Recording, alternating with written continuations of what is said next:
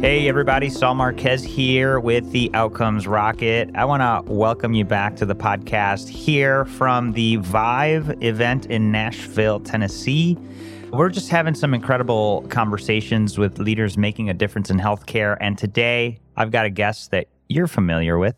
He's been on the podcast several times, and it's so great to see him again. His name is Nick Adkins. He is the founder of Pink Socks Life Movement. If you don't know about the Pink Socks Movement, I don't know what you've been doing. it's about love, it's about caring more, it's about seeing each other. We're going to we're going to leave a link to Nick's TED Talk in the show notes. If you haven't if you're not familiar with it, take a listen. It's a beautiful movement that he started. And so I want to welcome Nick to the podcast and talk to us a little bit about what he's been up to. Nick, great to see you, brother. It's good to see you here in Nashville. Always nice yeah, to see you. You know, I lived here from 1988 to 2012, so most of my adult life spent here. It's amazing every time I come back to see how it's grown. It's and, such a vibrant just, city. Yeah, and what beautiful weather we're having, and I can't say enough good things about the Vive event. People putting this on, Rich, and just a wonderful time to be here with a great group of people. All so many of our friends are here. It's great, it's to great be to back in real life. It right? is. Thank God. Lots of smiles and hugs. Yes. So it's really good to be back. Thanks for having me back on the podcast. It's always good to see you. Do a lot of podcasts and sometimes they're a chore and, and they're never a chore with you. They're always Thank you, brother. Always flow. I feel the same way. Thank you. I want to tell you a little bit about what we're doing now with Pink Socks. Pink Socks is a uh, 2020. So we're next month in April, we'll have our eighth birthday. So it started in Chicago in 2015 at, at. Yeah. So here we are. And eight years later, in 2019, we became a nonprofit. In 2020, we got our federal status as a 501c3 nonprofit mm-hmm. charitable organization.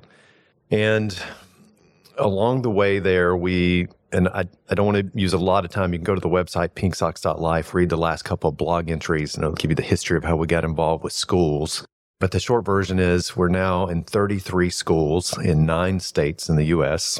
Pink Socks is a global movement, we're everywhere. But specifically with the school programs, Pink Socks EDU, we're 33 schools in nine states with 50, 50 schools in a queue waiting to get their Pink Socks. And these are pre K through elementary, nine states around the country. A lot of schools, I think 15 or so of the schools are in Texas. That's where hmm. we started.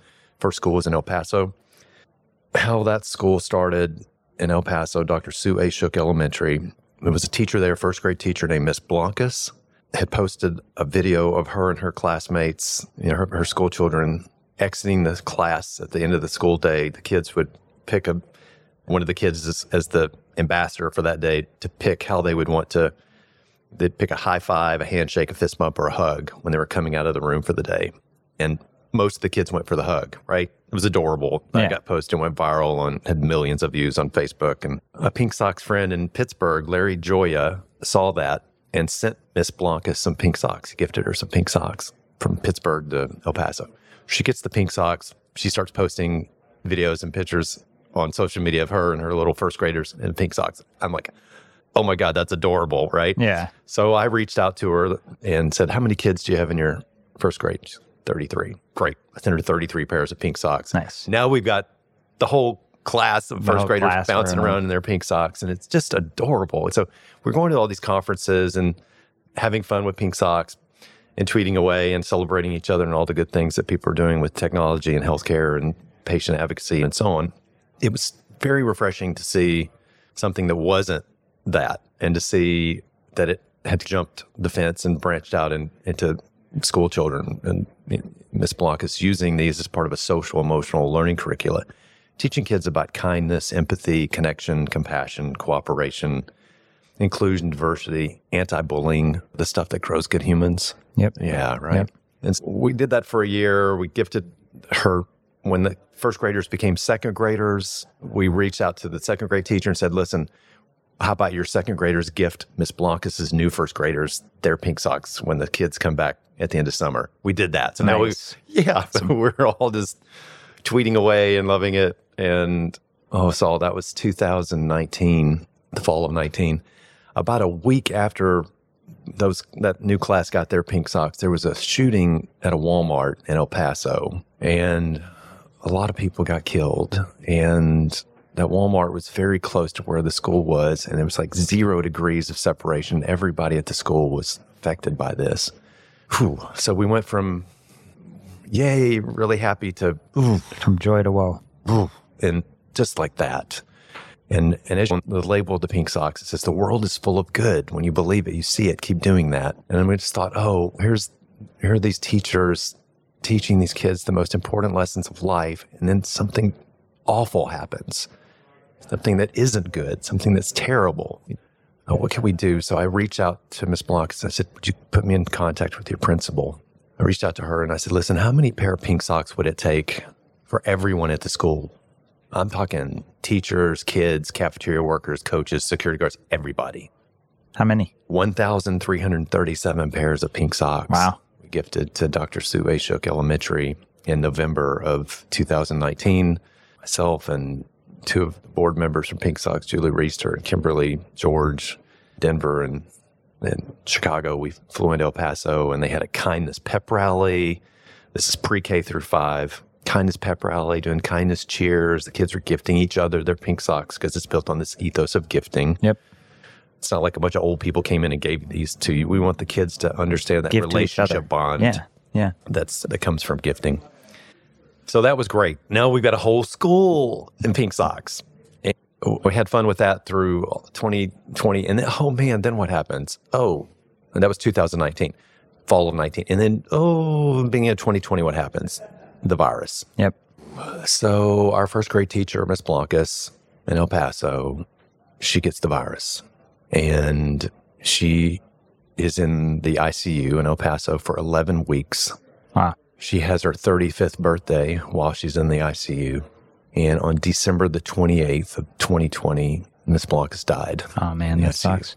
Yeah. So our first grade teacher that started it all for us for Pink Socks in schools died. And it was awful. It's still awful.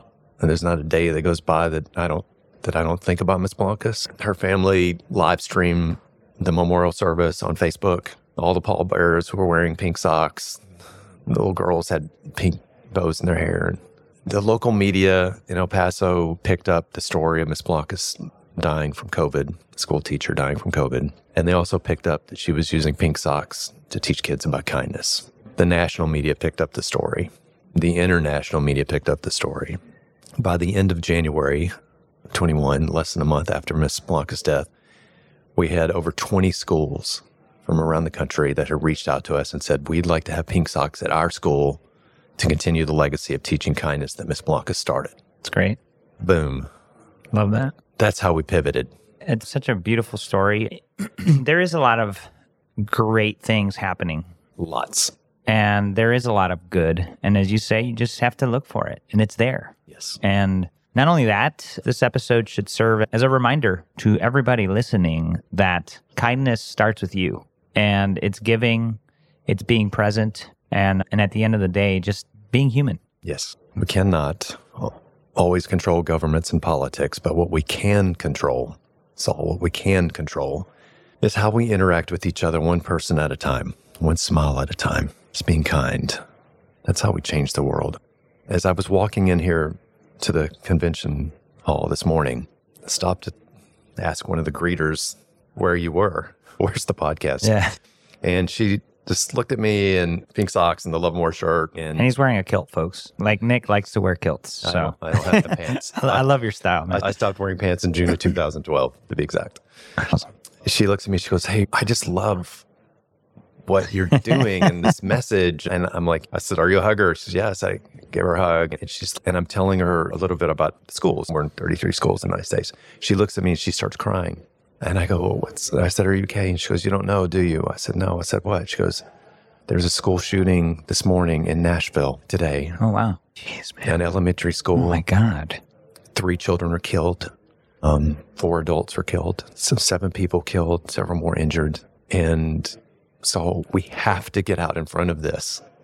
It has to stop.